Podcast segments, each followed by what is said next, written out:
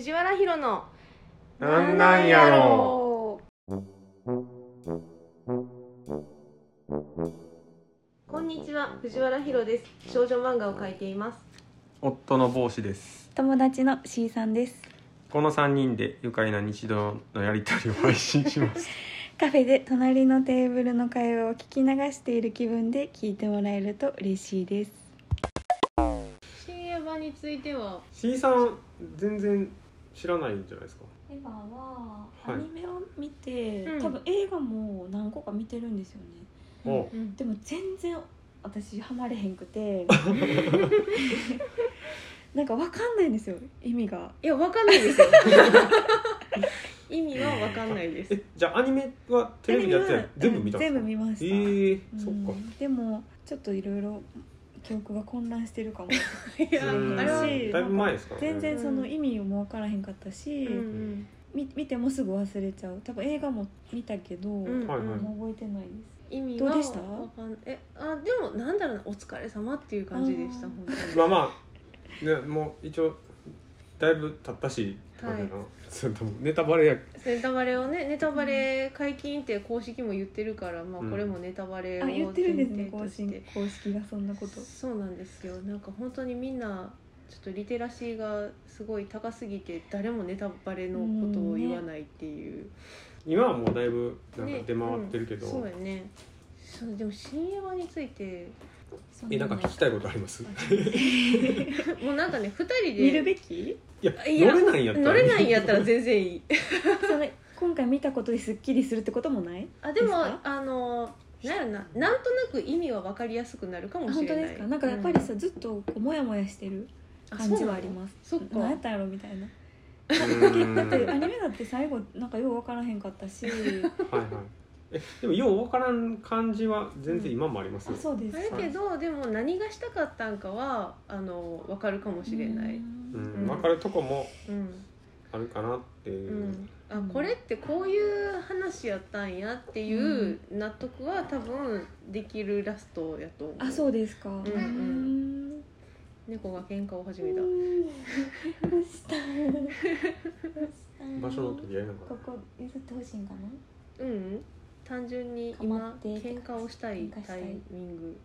なんかひとしきりねもうあの帽子とはエヴァについて語り尽くしてしまったんで。え好きやったんですか？二人とも。そうですね。僕はその若い時っていうか、うん。子供の時にうんうん。高校生の時に見ててでハマって。うん。でまあほんま何やったんやろこれって思いながらうん。ずっと文献じゃないけど、うんうん。その本がいっぱいうん参考書籍みたいなのが出てそうなんですね。でそのいろんな人が憶測なんですけどみんな、うあのこうなんじゃないかって言ってるのがまあ面白かったっていうのもあるへしーそっかそっか。でそっからもうだいぶ時間が経ってからうん。新作をやるってなって、うん、でえ新作って何やろうなと思ってまた見た見出したとかそううんいう感じですね。なるほど。私はシンジ君たちと全く同じ年齢みたあいなそうですか。感じやったんじゃないかなって思って。あれいつや95年に中学2年生、95年に中学2年生。おー。そう。なんでドンピシャではあってでも田舎すぎてあのテレ東系で、ねうんうん。やってたんですけど入んなかったんですよ。あそうですかはい、その全然だからリアルタイムでテレビで見れてたかっていうとそうではなく、うん。あの兄が友達に、えっとビデオにダビングしてもらったやつを見てたみたいな、ううん。んそれで1年か2年間は遅れて見てるみたいな感じなんですけど、だいぶハマってあそうなんですね。意味は分かんないんですよ、うん。意味は分からんがなんかたぎるみたいな。のはあったんですよ。なんだかんだで劇場版映画のやつは全部ちゃんと映画館であ毎回そうなんですね。そうそうそう。でも毎回意味は分からんのですよ。ですよね。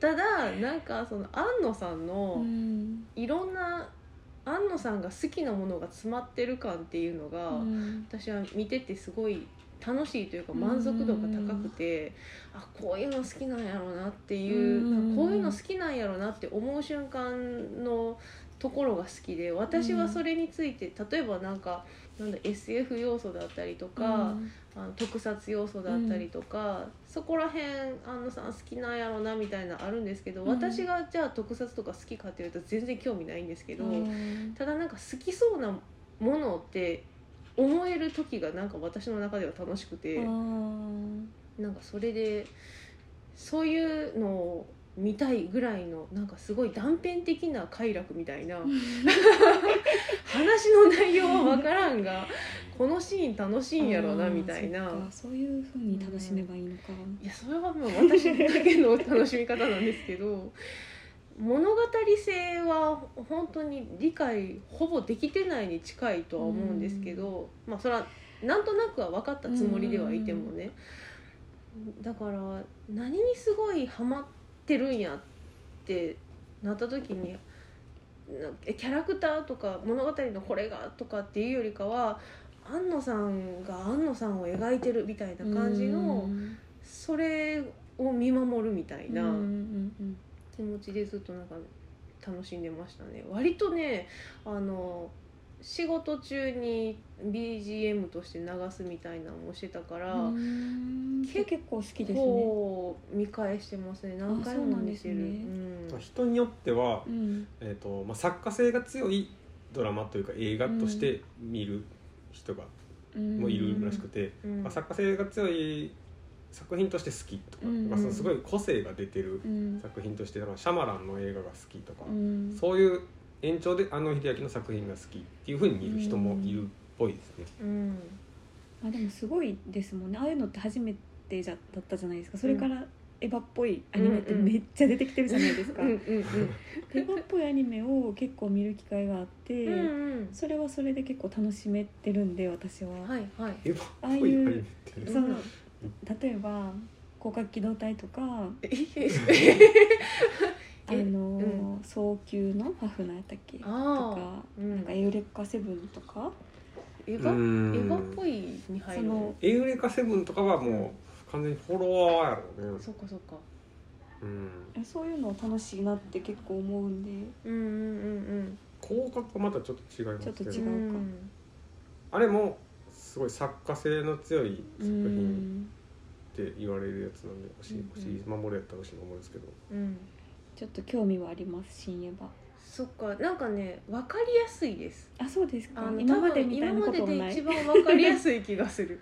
うーうん。んどうなんなんかでもなほんまその辺はな好みがすごい分かれるからあの劇場って感じでしたね劇場。劇うん場あの劇場ってあ感じでしたーだそれが得意か苦手かですごいやっぱり分かれるかなと。好きか嫌いかは分かれるけど、うんうん。分かりやすいは分かりやすいやと思う。そのうん。物語として、もうね衝撃やったからね、あの今回ほんまセリフが結構分かりやすいセリフを合間に入れてくれるんで、うんで「エヴァンゲリオン」を、まあ、見てた人やったらうんすごい分かると思うんですけど、うんあの碇玄道うん。お父さんがいたじゃないですか、でもう今回の「新映画のエヴァンゲリオンの」うん。その爆笑ゼリフが僕の中ではいシンジ君がうん。お父さんに対して「父さんは何がしたかったの?」って。聞いた聞いた今。ついにこれを聞いた。根本それみたいな。根本ね それを言っちゃう。それを多分なんか今まではこれいつ聞いても絶対答えてくれへんかったやろうなって答えてくれるんですか？そうそう今回は。そうですか？いやもう実はみたいな感じでうん全部言ってくれるんですよ。ここまで来て。うんじゃあ観客もあそうやったんやってまあなんかまあ想像はしてたけどそうやろうと思ってたけどそうそうそう。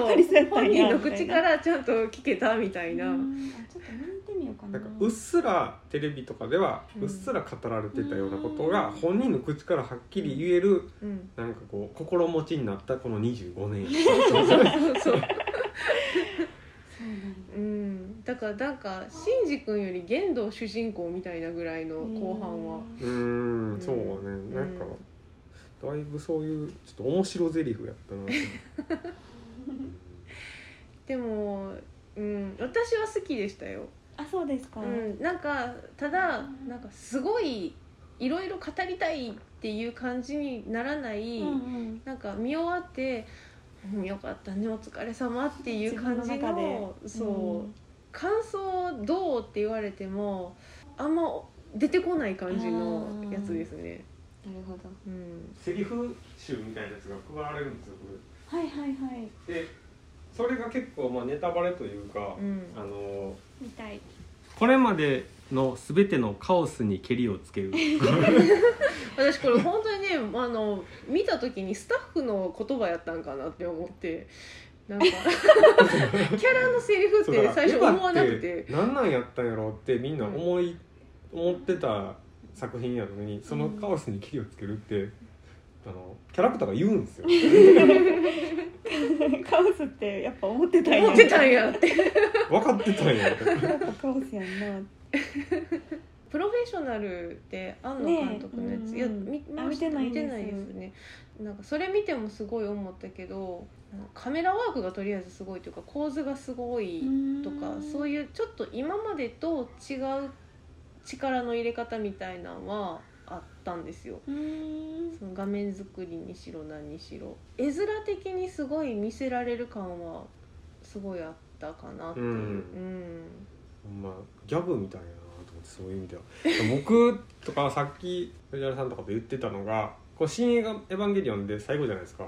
うん。あのシリーズ一応完結編なんで、すごいね卒業式っぽいんですよ、うん。この映画じ全体が今までこういうことがありましたとか、うんうん。そういうのを一人ずつなんか卒業していくっていう感じなんですよ。生徒全員がこうなんか一人ずつ卒業していくっていう感じ。で 映画の中で。へええじゃあ昔のうん。映像とかも出てくる？まあ昔うんちょっとは出てきますけど、うん。ちょいちょい。挟まれる感じで、うん。なんかあの映像とまた声が別々の感じですか？とかもありますね。うん。あでもそのよくありがちな。登場人物みたいなのはまあみ結構みんな出てきますね。あそう。昔みん大な人になってるあのかつてのクラスメイトみたいな。だってこれみんな昔の姿ですもんね、そうだから全員でこう卒業式やりましたみたいなのが「新エヴァンゲリオン」やったなと思ってだからなんかねう結構ねあのちょっと今までわけわからんかったやつがちょっっとなんかわかる気がするそれはいいかも。にはなると思う。梶さんも出てくる梶さんは回想というかすごい重大重要人物みたいな感じで、う。ん生きてはないんやけど、の、うんうんうん。うん、すごいなんかになんかすごい出てくる。残ってるんかな？すごい大事な感じでなるほど。出てくる まあもう今だいぶ結構ネタバレを言ってしまってる。放送できひんかもしれない、うん。でも全然み見やて全然いいと思う。ちょっと見てこようかな、うん。覚えてれば、うん。うん最近の映画あるじゃないですか。うん。その劇場版になってからも、はいはい。それは最初に回想をやってくれるんで。あじゃあそれは別におさらいしてからでもまあしてからでもいいんですけど、うん。しなくてもうん大丈夫、アニメ版は結構覚えてる気がするな、うんうん小学校の時結構流行ってたんですよね。うんうんはいはい、そうですよね。小学校ですよね。うん。すごい好きな子がいてクラスに小学校の時点でエヴァ大好きってちょっと問題な気もするけどまあえでもそのベースボールね結構コハやと思うんやけど。あだからその特撮目線やったって言ってうんうんうん。言いたかったから、それもそうなのかな。C さんの友達もそうなのかな。それ言ったら別にあれなんちゃう、うん。あの宇宙人ものというか そういう目線で見てはったんやったら。大体長い間ずっとなんかロボットものみたいな感じで言われてたもんね、うんロボットじゃないのにっていう、まあだからそのロボットじゃないっていう語り口自体が オタクの言い分やから あの似たようなもん。何なんでしょうか。そうだからそれってガンダムってロボットじゃないモビルスーツやって言ってるのと一緒やから。あそれは知らん。私ロボットやと思ってた。それと変わらへんえモビルスーツとロボットの違いって何？あのガンダムの世界ではモビルスーツとノーマルスーツっていうのができて、うん。ノーマルスーツは戦う服装じゃなくてモビルスーツは戦う服みたいな感じ。だから服の延長になるわガンダムって服なの？そうそうそう。スーツやもんあれは。だから。すごい。機動戦士の機動の部分がモビルスーツへえ。だからタイトル「モビルスーツガンダム」って書いてある。ディテクティブコナンみたいな感じ。知らん名探偵そうそう。服。服あれ服なの？宇宙服のちょっとすごいやつみたいな。すごすぎそうるよいうロボットとは言わない。あそうなんだ。ガンダムオタクたちは。あそうなんだ。そうそう。作中で明言してないってことやんな？ロボットっていう言い方を全くしてないから、まあするかもしれんけど、うん。別に。でもその専門家たちとか乗る乗る人とかは言わない。へえ子供とか言うかもしれんけど見に行ってください、うんなんか懐かしい感じです。ああの久しぶりにうん。触れたんで、ワードがいちいち懐かしいです。ねそういう感じのことを言う作品ですからね、でしたね、うん。いやちょっと行ってきますね。はい、すごい広いですね。うん、ね広いほんまに。守備範囲が。めちゃくちゃ広い。でも B- そ BL も受け入れたしね。がっつりはまれないんですよね。何にもえそれエヴァに対してですか？あのそのひ広く浅くなんですよね。ああえでもドラマとか。うんまあ好きですけど。うん。この間私宝塚見に行ったんですよ。初めて。うん。はい誘われて。はいでその友達とかうん。めっちゃ宝塚ファンで、うんうん。もうんうもうずっと昔から好きで好きでうんうんって感じなんですけど、そういうパッションが私にはないんですよね。うん私もないですね あの見に行ってすごい面白いって感じるのはあってもそこまでなんかこうドハマりして自分でもチケットを買ってもう何回も見に行くみたいなほどのパッションはないですね。ねうん。え、そういうのがいわゆる推しがあったらいいなって思います。そう推し活すごいねジェイさんとか言うじゃないですか、推し難しい。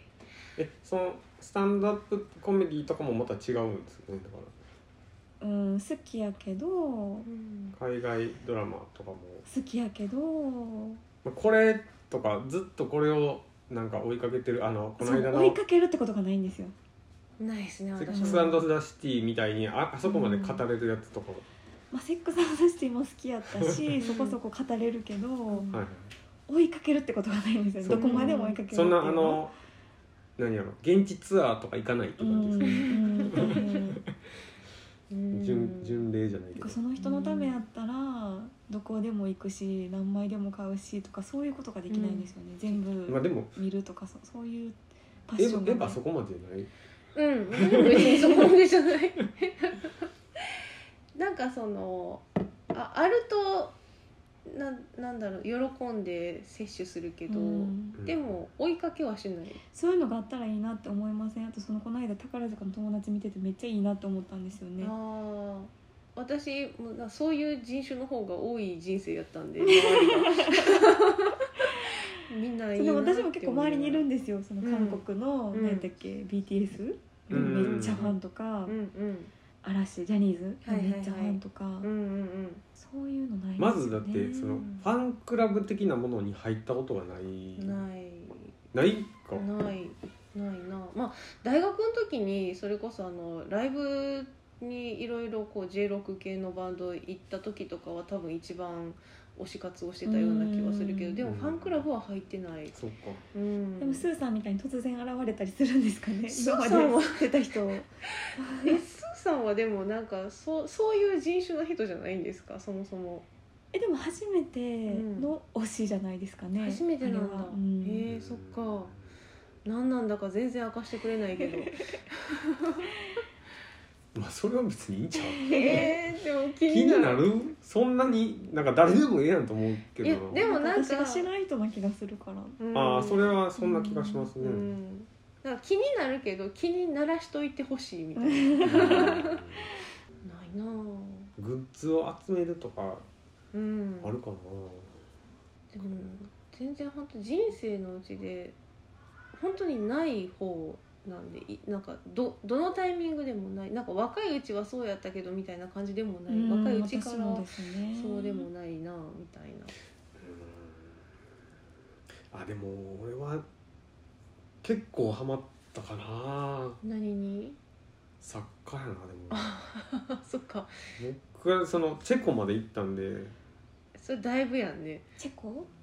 僕フランツ・カフカすごい好きであチェコまで行ったんで、それはお追っかけてるよね。ー追っかけてます。うん、なんかその、まあ、本人がっていうよりは作品世界がこのプラハの街を舞台にしてるから、うん。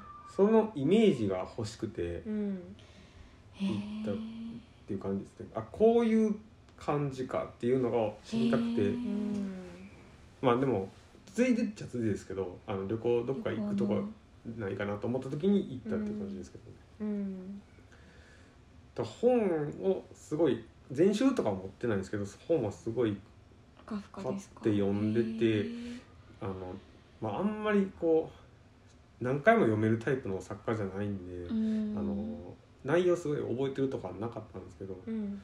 でもこうカフカといえばこれ返信しかまあ大体出てこないじゃないですか、うん。でも大体いろいろ読んでるってあそういうなんですね。ぐらいでしたね。推しだ推しですね。推しなんかなうん、その辺は。亡くなってる人はでも限られますよね活動が。推し活活が。推し活がね。その別にその何やろな。支援したいとかっていうのはないんですけど。育てたいとかもない。そんなんはないんですけどね。だからそのファンっていあでもそううのもそういうのもそういうのでもいいんですよ。亡くなっててもいいんですよ。そういう、うん。うん。あとはそ過去愛せる人僕大学の時にえっと僕経済学部なんですけど、うん。えっと、なんかこう単位がまあまあいろいろ取れるじゃないですかあの一般教養とか、うんうん。あの授業を取る時に全然外国語学部っていうのがあってそこのドイツ文学コースみたいなのがあって、それがもう丸々そのタームカフカのことしかやらないっていうんで全然違う学部やのにそこを受けたってそれなんか取ってたってね、ぼ僕だけ？うん。僕だけなんか他の学部の人間が あのその10人ぐらいのクラスなんですよ、うん。で取らんでいいのに取ってたって。でそこでずっと勉強してた。カフカのこと勉強してたと。か推しですね。推しですね。完全な推しですね。そういうの欲しい私も、ねえ、うん。ないそこまで熱心になれるそうものでも探してます今。押せる人。なんかすごい頑張らないとなんかお押すというそうなんですよ。エネルギーがいるじゃないですか。ねそう。うーなんかん見つかる気がしないんですよね。探求心やったか探求心がすごい湧き起こるみたいなのがないんですよねだかうら、ん。あると全割となあのだからスタンプ作ったりとかはよく分からんけど。あのジェーンスーさんみたいに、ねでもしカフカが生きてたらはい。作ってたかも。え？そこまで好きやったら。いやいやそんなんはないけど普通にサイン会とかは行ってたかもしれあないですね。ー。うんうんうん。それ推しやね完全に。推しです。ねサイン会行くのは推しやですよ。本に書いてほしいっていう、うん。その会いたいっていうよりは。うんうんうん。そんなん推しだわはあるかなと。うん。その衝動は推しだわ。そういうの。そういうの。求めてます。うん僕一回その全然関係ないんですけど、えっと、カナダに行った時に、うん。あの和夫石五の講演会があったんですよ、カナダで？カナダで僕がなんかしょっちゅう行ってた図書館でやってはって、うんその時にもほんますごい人が集まってていっぱい、えー、とほぼ女の人だったんですよ。うん。あれわ私が話さないでが出たちょ直後ぐらいで。女性ファンのが多いんですか？そうなんかそのカナダは女の人ばっかりあでしたね。でね。めちゃ行列でうん。あの広い図書館なんですけどだからそこで多分サインとかももらえるんやろうなって思ってそういう人らは来てましたねいっぱい。僕は何その時は読んでなかったんで。和夫石黒も好きやけどサイン欲しいまでじゃないんですよね。公園が街であったきたいけどそうですよ、う。ん。サインは別にいらないんですよね。僕は何にも知らんとすれ違ったんですよ、うん。その時。えそれは読んでたら行きたいって思ってた？でもええしなと思って。なんか日本人相手うのん。公演やったら英語でもすすごいゆっくりとかやってくれそうやけど、うん、あなんあか移民相手とかやったら、うんうんうん。あでも公演ぐらいやったら行きたいかな。そっか。うん、あの、そうやな行って並んで書いてくれるぐらいやったら近くやったら。それは遠くまでわざわざとか。ハードルどんどん下げていく。近くやったらその自分の町でとかやったらあるかなとせやなそう。うん。でもだからどちらかというと推し活できてる方やね、うん。うん。僕の思い出です、あのうん。風尾石黒とすれ違った。すれ違っ目の前でなんか私本当にサインそういう風に欲しいみたいなのがなくて、うんだから余計にその自分のサイン会に来てくれるっていう人すごいなって思っちゃう、サイン欲しいってすごいですよね。サイン欲しいは相当やと思うんですよ。なんか私もそう思います。レクターのうんなんか癖みたいなもんですね。あのうん収集癖とかある人は、うん。うん、別に欲しがるかな物,、う。ん。物を大事にするというかそうか。そういう。うんうんうんする側としてものすごい感動はあるけど、うん。あのそんなでも大したあれじゃないよ。だから集めたいっていう気持ちがまずまあそういう人が多い。前提やと思うけど、うんうんうん。その欲しいっていうのはもちろんあるけど、うんうんうん。あの自分がほんまに好きな人とかっていうのもあると思うけど、そっか。でも物を大事にしたいっていうのがまずは最初にあるから、うん。でその一点物になるからそれは。うん何の話がこうなったんだっけ？えしエヴァ？エヴァか。エヴァはの話まはまれがはまれるものが。遠いところまで来たまれるものがないみたいもなのがないっていう話。最近借りた本。あ。今読んでるやつ。グレート・ギャツビーを終え。面白いですか？もうほんままだ最初の方しか読んでなくて、うん。ジョン・グリシャムなんで、うん。なんていうんですかね。ミミステリーじゃないけど推理物かなと思って。村上春樹の役でそうですね。なんかちょっと話題になったんですよこれが。出た当時。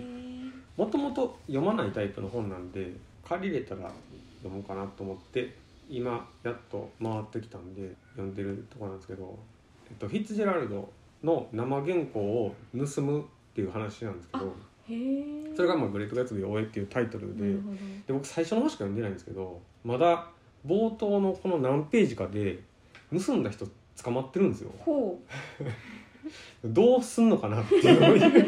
今う真犯人じゃないとかその人は？だから盗むチームの話なんですよ最初。あの誰と誰と誰がどういう役割分担でであのプリンストン大学の図書館にあってで実行犯誰がチームでとか。あそっちを先に見せる。そうですね。でこうこういう作戦でいきますって言って。でそのうちのもう2人この辺で捕まったんですよもうこの全体の そうそうそう。そうそう。まだ10分の1も読んでないのに。これこっから先何すんのかなってすごい。気になってるんですけど、うん。ね、名前だけ知ってる。全然最近翻訳本本読んでないです。ああそうなんですか、うん。数尾石黒の新刊も買ったけどまだ読んでないです。クララとしたもクララドイさん。は単行本で買ったんですね。ハードカバーで。いつも文庫で。そう早読みたいと思ったのにまだ読んでないんですよ。えでも忙しいからでしょ、まあね。うん。まあでも「モダンファミリー」の最終シーズンは全部見ました。モダンファミリー？ネットフリックスでやってる。どんなやつですか？かなり長い間やってて、うん、賞もいっぱい取ってて、まあ、家族の話なんですけど3家族出てくる、それぞれの家族の話なんですけど、うんうん。もう子役とかめっちゃちっちゃい時から赤ちゃんの時から出てるような子とかもいて、みんなかなり大人になってうんようやく最終シーズンが終わってうん。うんハッピーエンドで終わって。あ最近終わったんですよそうなんです。それを全部ちゃんと追っかけてた。最後のシーズンをがアップされたんでようやく。ーん。それを見ました一気に。昨日ねすごい変な夢見たんですよ、うん。あの私5月に今度披露宴がはい。中止になっちゃったんで、うんうん。写真だけ予約してた衣装で写真だけ撮るんですけど、うんうん。もうその日やったんですよ夢の中で。ああ、うん。はいはいはい。でドレスを着たんですよ。うん。でうん。鏡でうん。自分のドレス姿を見てうん。びっくりしたんですけど、うん。すっごい脇毛が見えてたんですよ。でうん。私脱毛してるんで、はいはいもうはい10年ぐらい脇とか,、もはいてか全く剃ってないんですよね、はいはいはい。だからチェックしてへんくて、はいそのドレスを着る日、時まで。はいはいでええ確かに全然チェックしてへんかったけどなんでこんな生えてんの？ってなって。はいはいはい。でそのドレス着せてくれてる人にはいはい。ちょっとすいません脇処理ししてなかったみたいでって。なんかめっちゃ言い訳して私脱毛してたんで。見てなくてって言って。はいはいはいはい。でもすごい前に脱毛したからもしかして生えてきちゃったんかもしれないですって言って、あーでも分かる気はする。そういう夢。うん、ほんでうん。慌てうてん。なんか京都駅のうん。スーパー銭湯みたいなとこに行って、うんシャワーうんうん浴びながらうん。一生懸命毛を処理してるっていう。それがもう信じられへんぐらいの毛の量で、なんかびっくりしたんですよね。なんかあるんかな脇毛。私の脇っていうぐらいの 毛の量やったんですよ。うーん。なんかあるかな。アコーディオンみたいな。なんかねもう見たことないぐらい。かつてこんなに生えたことがないっていうぐらい、うんえー、ね脇毛の夢に関する19の意味とは？何の意味？めっちゃあるえこのと反ってったらこの肩の？このこの辺もすごい毛深いことに気づいてうん。この二の腕の。そんなこうめっちゃ焦めちゃくちゃ焦るっていう。毛深い。うん毛深い夢。毛深くないんですか？体体質としては、うんそんな毛深くないはずじゃあ。なんですけど、なかなかちょっとびっくりなありえない夢でしたですねありえないレベルやとは思う、うん、結構意味が。だって19も意味あるんでしょ、脇毛がまずじゃあたくさん生えて鬱陶しい夢、うん。まあ、処理を怠っていたのか脇毛がたくさん生えて鬱陶しいと感じていた場合夢占いでは運気の低下を意味します。やばい。障害や問題が多く思うように物事を進められないことを暗示しています。え意図的にあなたの邪魔をしようとする存在にも苦しめられるかもしれません。えー、よくないじゃないですか、ダイエットですかね。ダイエット？大丈夫ですか？ダイエットね、うん。あと1ヶ月なんですよ。ねですよね、うん。大丈夫ですか？大丈夫じゃないです。いやなんか具体的にそれが分かってればうん。安心かなと思って。あー、そっかそっか。な何か。でも確かにそのドレスを着た時にえもう今日になっちゃったんやっていう焦りがまずあっうんて、うん。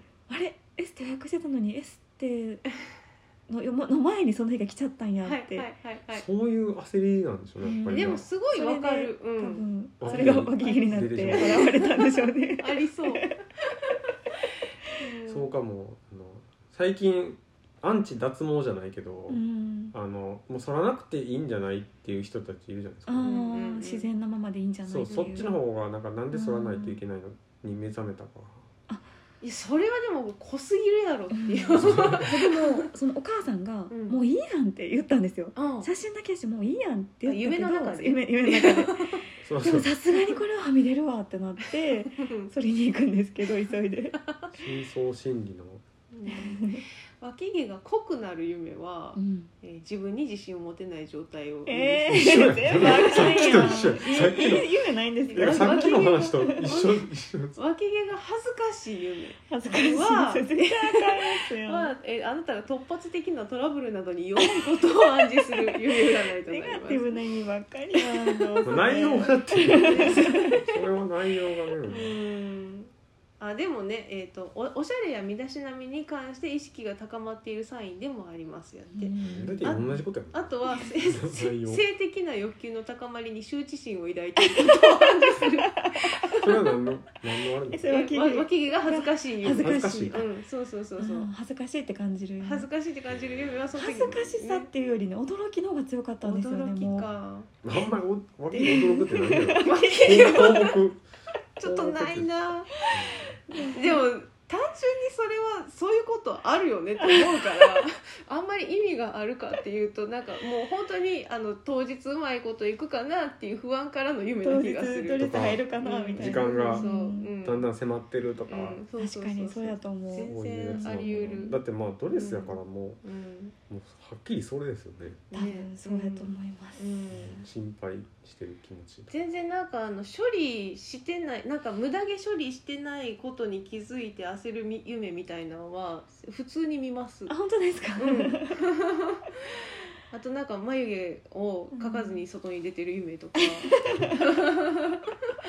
全然あります。めっちゃ焦る夢ありますよ。私もあの締め切り原稿終わった後に1時間仮眠したその1時間の間でめっちゃ広い内風呂ヒノキ風呂に使ってる夢見ました。開放感っていう。そのまんまやそのままやった。もうなんかもうもうええんやっていう気分になる夢。あ不思議な夢を見ました。お。お母さんと、うん。あのスパに行くんですよ。うん。でうんスパに行ったら私の昔の友達がいて、うん。でなんか裸やったし、うん。なんかちょっと会うの面倒くさくて、はいはい。ちょっと知らんぷりしようって言って、うんうん。ちょっと端の方に行ったんですよ。うんうん。でもバッて友達と目が合っちゃって、うんうん。あバレたって思ったのにその友達がふってこう視線をそらされて、うんうんあ気づかれへんかったって思ったんですよ、うんうん。でなんかその後そのスパで着替えてうん。外出る時にうん。何回もこう人とぶつかる、その人が私のことを見えてない感じになってて、うん。で死んでたんですよ。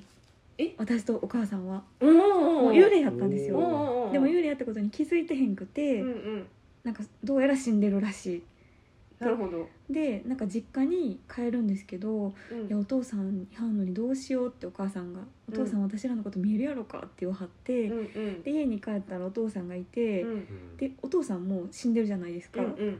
だから話せたんですよお父さんうんうんうんうん。とちゃんと目を見て、うん。はいはい。でそっかそっかお父さんもう死んでたから、うんうん。仲間なんやみたいな感じでうんうんうんそう話せてうん。でお父さんもなんか最近その会社の休憩室でタバコ吸ってたら、うん。すごい霊感の強い女子社員がいて、うん。その人にすっごい見られんねんって言ってで休憩室うに、ん。であの出るって言われ 言われてんねんって言って笑ってるっていう夢。それはそれはもうそういう欲求な気がするな。お父さんと喋りたいそうこれほ欲求のんまにそううん確かに一周期のうんうん。直前に見ました、そうかそうかそうか。じゃあもうそれや。うん。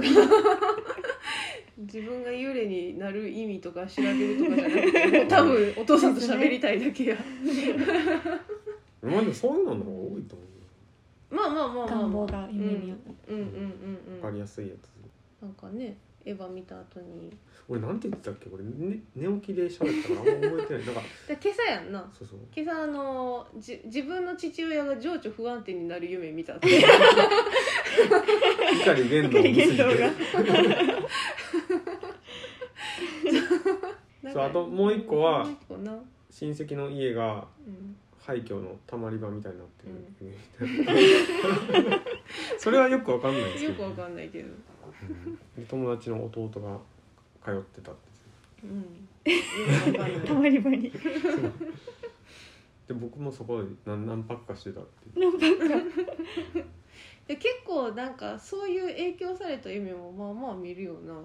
うーん。なんかポッドキャストで、うん。あのロバートうん。があそうやな。そうやってる「秋山ビルディング」ってへいうー。番組があって、でそれはそのポッドキャストの設定としてそのあの秋山さんが、えーバブル期に買った古いビルの中で、うん。あの登頂を楽しむっていう。へえだからいろんな芸人さんとかが、まあ、登頂されてる体でなんか出てくるんですけど、うんなんかそれをずっとあのまとめて聞いてた時に、なんかそのどん何やったっけはい何？何？あそうそう。うん、シェアハウスに住んでる夢を見たんですよ、うんうん。それがなんか1500平米。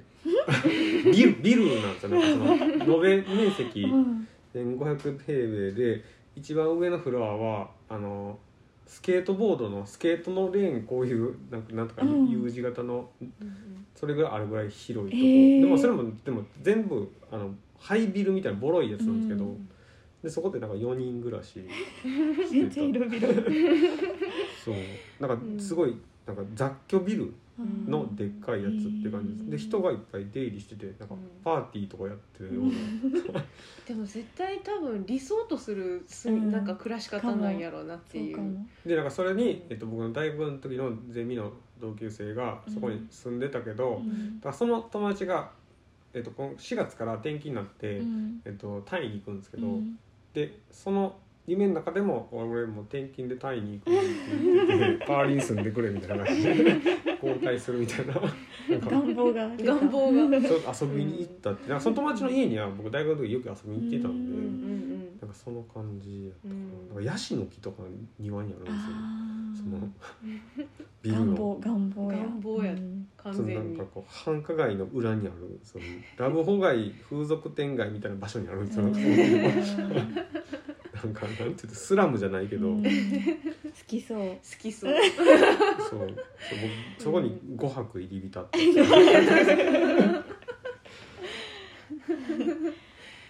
もう聞いた瞬間からもうそれやりたいやつやんって私はうんなんか俺はだからそういうテラスハウスみたいな家よりそういうところの方あがー住みたいごちゃ。ごちゃ廃墟廃墟に住みたいって言ってたもんね。うん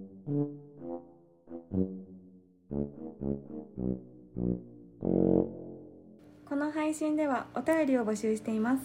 番組の詳細にある質問箱までお寄せくださいまたツイッターで「ハッシュタグひろなん」ひろはカタカナなんはひらがなでツイートしてください。ではでは次回の配信なんなんやろう。